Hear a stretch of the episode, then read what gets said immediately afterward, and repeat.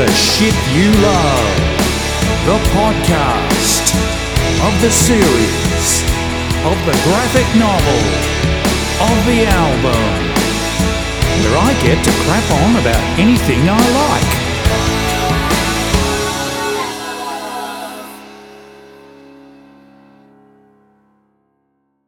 Hello, intrepid listener.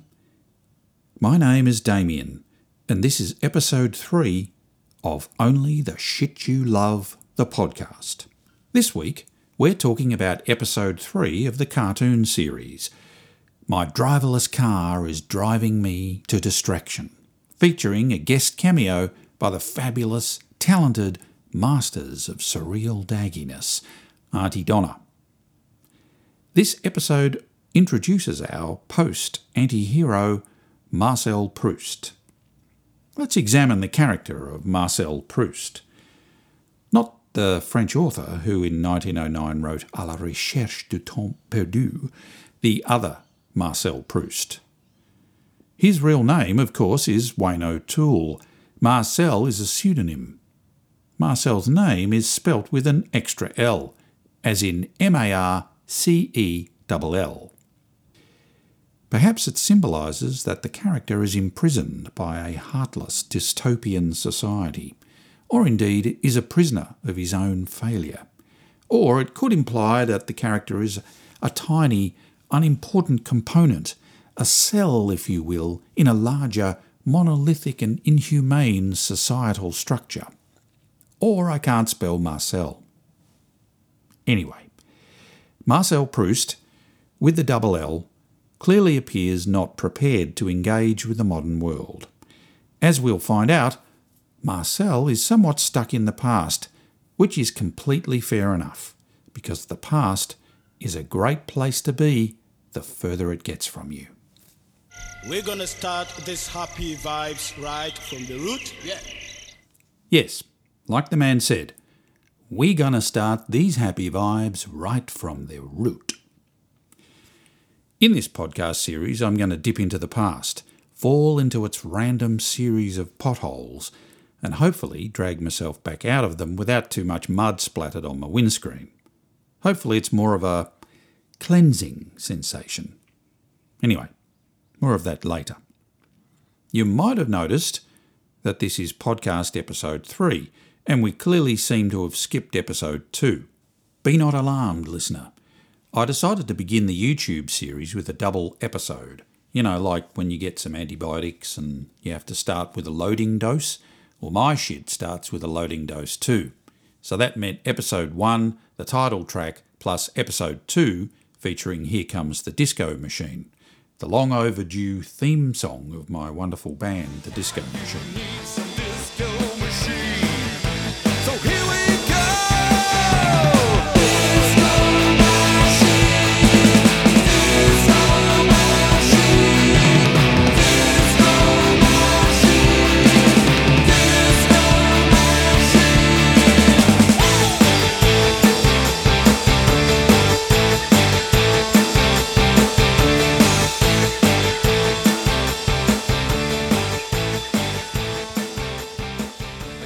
Started work on this series, the disco machine was alive and kicking, a somewhat sporadically appearing live act featuring the talented and beautiful Andy, Beck, Emily, Gary, Gordon, and Will, not to mention that chap Tony Martin.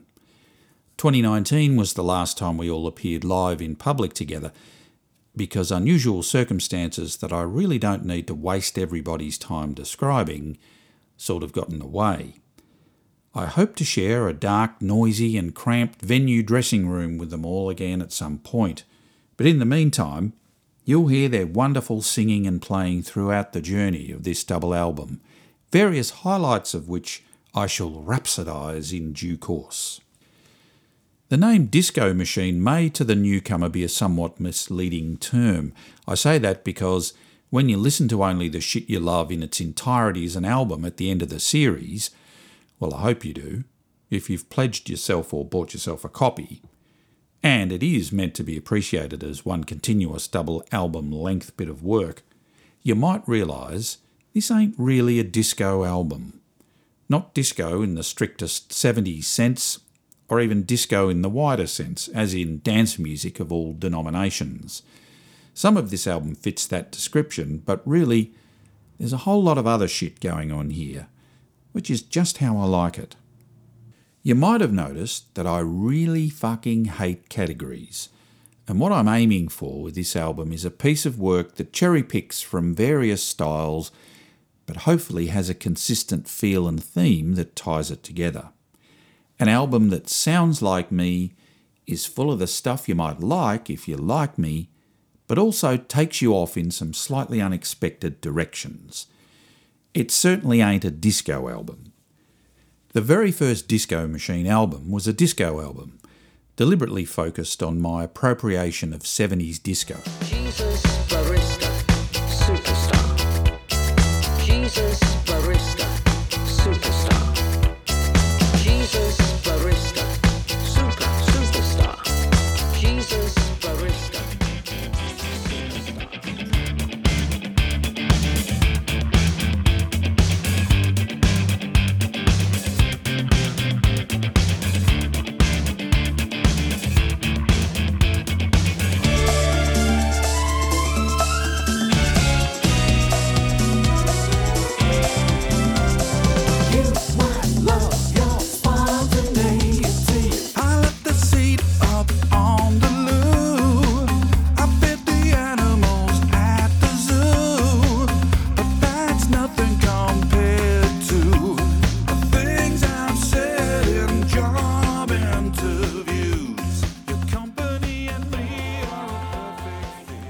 second, Get Your Dag On, expanded the feel to include 80s and 90s dance, but still had that dance floor pulse tying most of it together, in keeping with the Disco Machine's live identity as a party band.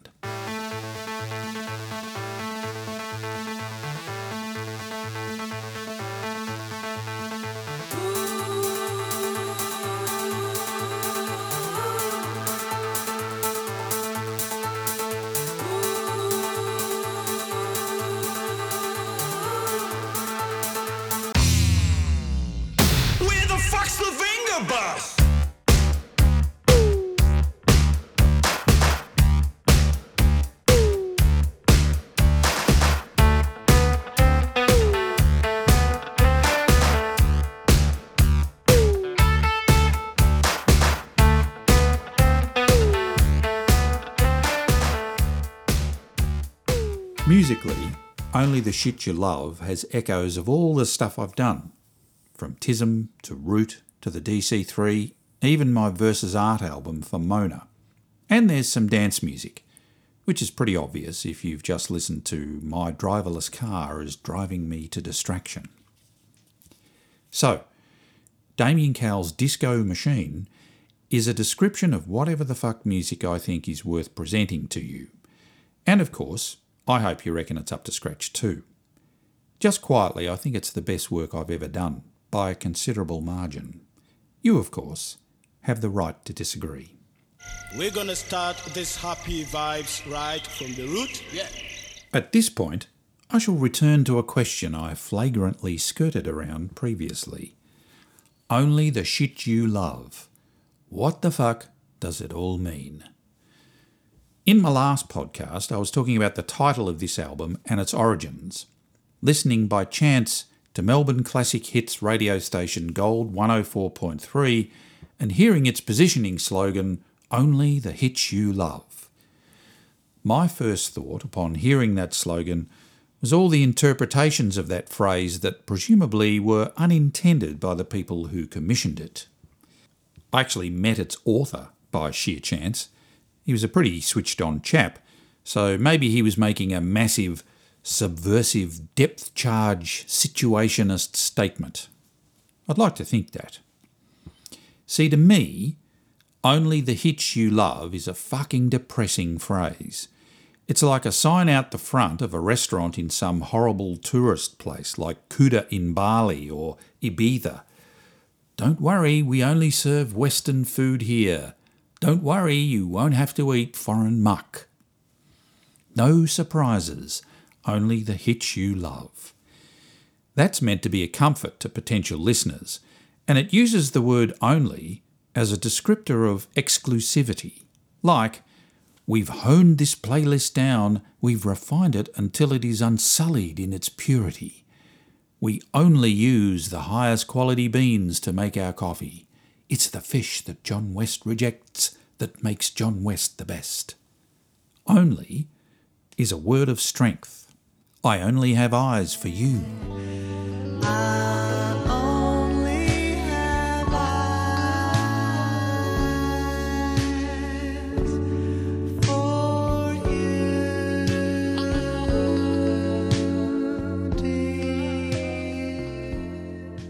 Only you.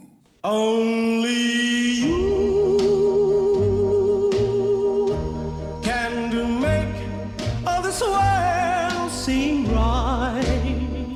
But this is me we're talking about here. And am I going to see the glass half full interpretation, do you reckon?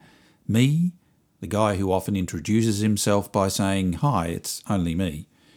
Yep, I'm the guy who thinks the word only can also be interpreted as a word of slight failure. Sorry, love, I know you had a craving for Vegemite, but I could only get Marmite.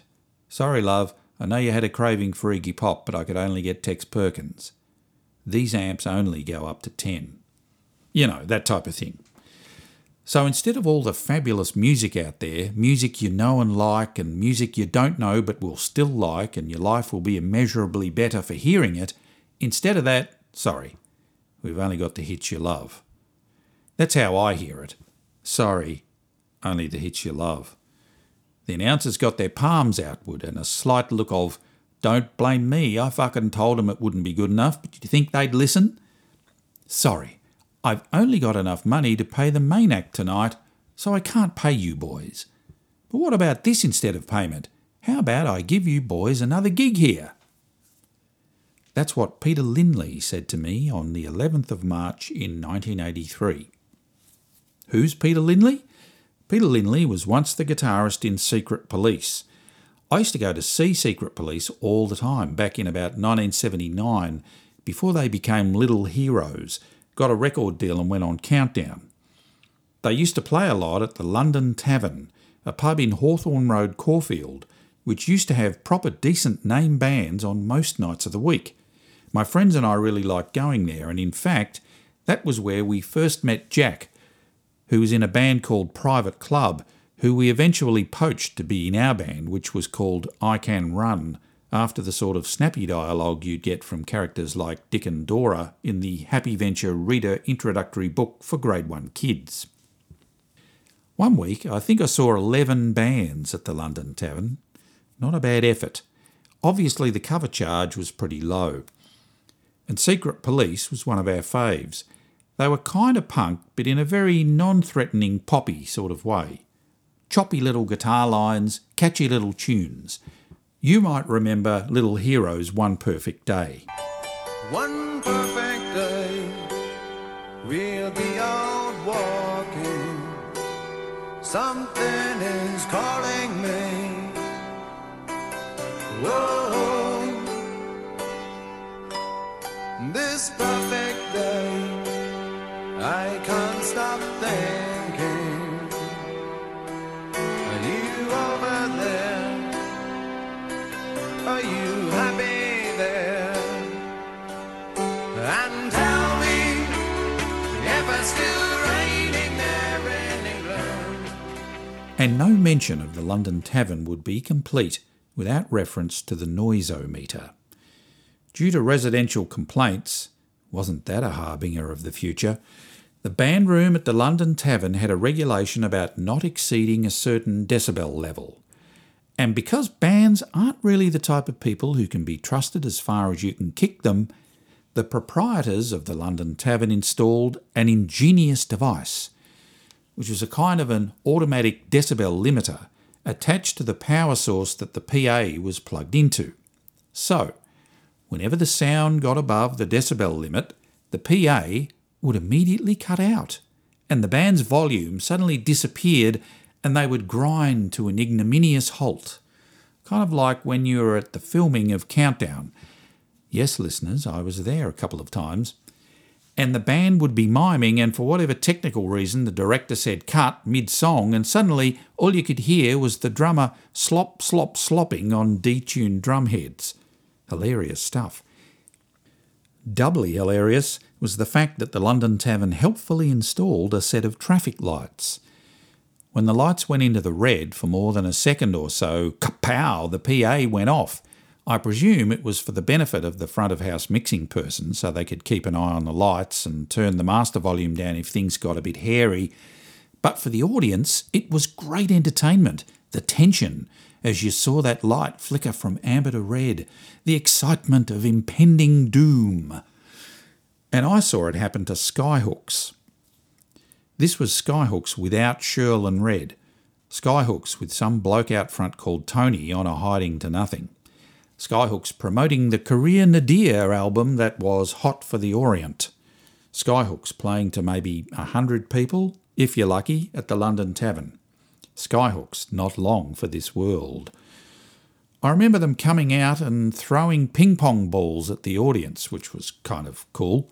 All very well, until a few songs in, disaster. The red light, flickering tantalisingly through their opening number, goes on and stays on, and fatui, off goes the PA. Song stopped. A second or two later, the PA went back on and they resumed battle. But not for long. Halfway through the next song, Jizz Bingo! The PA goes off. But this time, Greg Macainsh, creator of some of Australian pop music's most iconic songs, throws his bass to the ground and stomps off, leaving the band to look at each other and slink off the stage. I felt like I was there at a moment in history Skyhook's final dramatic demise as a band, Skyhook's end career after two songs, crowd riots. I could see the headlines in Juke magazine the following Monday as I inadvertently smeared newsprint ink across my face while devouring the rock news squashed amongst the commuters on the 815 Red Rattler from Springvale Station into the city for my deeply hated job as a junior clerk in the Department of Transport. But of course, that never happened. A few minutes after his inspiring act of hissy fit rebellion, Greg Macainsh led the members of the terminally ill Skyhooks back out onto the stage. The front of house person turned their PA volume down a little bit, and they played a somewhat restrained set with the scent of resigned capitulation in the air. My friend Peter was there that night. He used to like Skyhooks as much or even more than me, and I think it tattooed an indelible impression on our brains. 100 people in the London Tavern is a decent crowd for most bands, but not when you're Skyhooks. Like Kenny Rogers said, you got to know when to fold 'em. We never wanted TISM to end up like that, and I guess we sort of dodged that bullet. But I Can Run, well, we would have dreamed of 100 people in the London Tavern. Instead, Peter Lindley, the former guitarist of Secret Police, now running the band night at the Marquee Hotel in Carlton, after our somewhat shambolic set supporting ska band No Nonsense, where we got no response whatsoever from their tiny smattering of can't even be bothered to look like a rude boy following, except for one girl who yelled out, Get off. Peter Lindley was telling us he couldn't afford to pay us, but instead he'd offer us another gig. We never heard from him again. I guess we should have played only the hits Peter loved. Only the hits you love.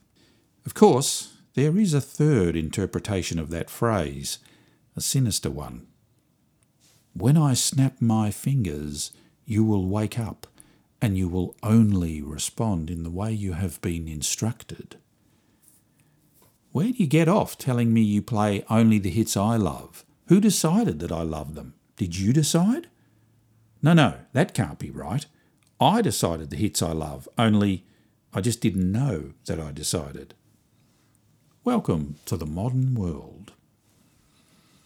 My wife Jane and I are driving past the construction site that is the Yarra Bend apartment shopping complex, and we're saying to each other, I wonder if they'll have a cinema. One day later, we're getting ads on our phones. Check out the luxury apartments now available at Yarra Bend. This kind of shit happens all the time. Now, Before some of you start bombarding me with conspiracy theories, I just have a quick message. I'm not one of you. Please go somewhere else. You've got proof? Good. Terrific. I'm not interested. Right, now that's out of the way. Let me return to Only the Hitch You Love. What a wonderful, unintentionally ambiguous phrase. It's happy, it's sad, it's comforting, it's creepy. And there, wonderful listener, was the perfect way to tie up all the loose ends of my songs, the perfect conceptual sock drawer to house my ill matched yet somehow united bunch of ideas, the perfect title for my next album. Except there's a typo. Instead of hits, I wrote shit. Sorry. Eyesight's not what it was. Only the shit you love. Am I hanging shit on the modern world? Or am I hanging shit on nostalgia? Is only the shit you love meant to be good, or is it bad? The answer is all of the above. Oh, before I leave you with that annoying non cliffhanger, I should explain where we're going to start these happy vibes right from the root comes from. Yes, listener, it's time for my regular segment of Damian Cowell's pop history, Only the Bits I Love. Only the Bits I Love.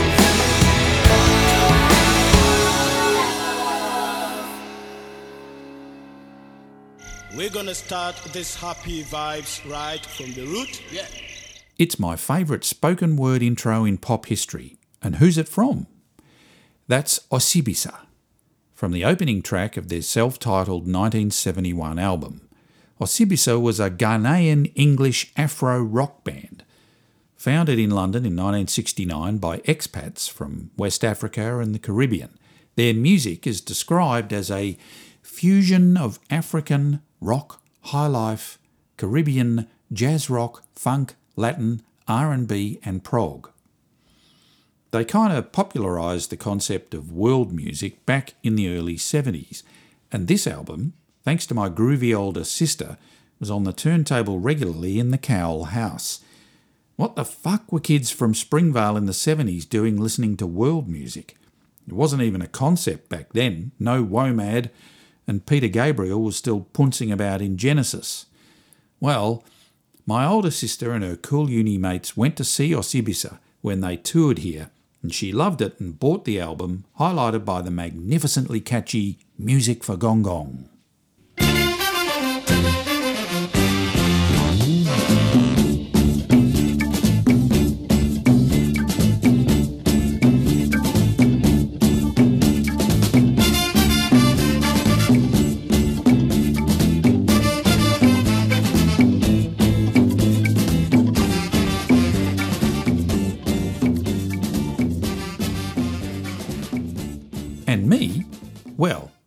Couldn't get more tip top white bread than me. So, what drew me into liking this African band? The album cover, mateys. What else? You see, Osibisa's first couple of albums featured artwork by a bloke called Roger Dean. Roger was the Brett Whiteley of prog. His otherworldly spray paint creations adorned the major albums by prog rock's poster band Yes. They were full of alien worlds with beautiful dry icy sort of lakes and strange upside down sods of earth floating through space and lots of hybrid species like a cathedral rocket and a budgie jet.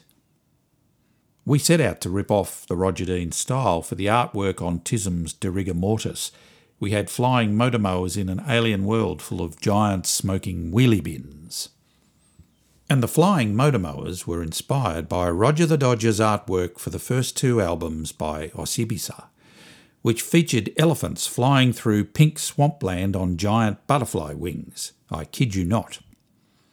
The album cover looked so fucking awesome. I didn't notice that I was listening to a kind of music that was about as familiar to 20 View Road Springvale as a yam market in Benaway. So even if you don't like that kind of artwork, and especially if you don't like prog, you still might love Osibisa. I dare you to not want to jiggle your ass in time to music for Gong Gong. Give it a go. And I'll see you next week. You've been listening to Only the Shit You Love, the podcast. If you want to see the series or buy the music, go to campsite.bio forward slash Damien Cow DC. See you next time.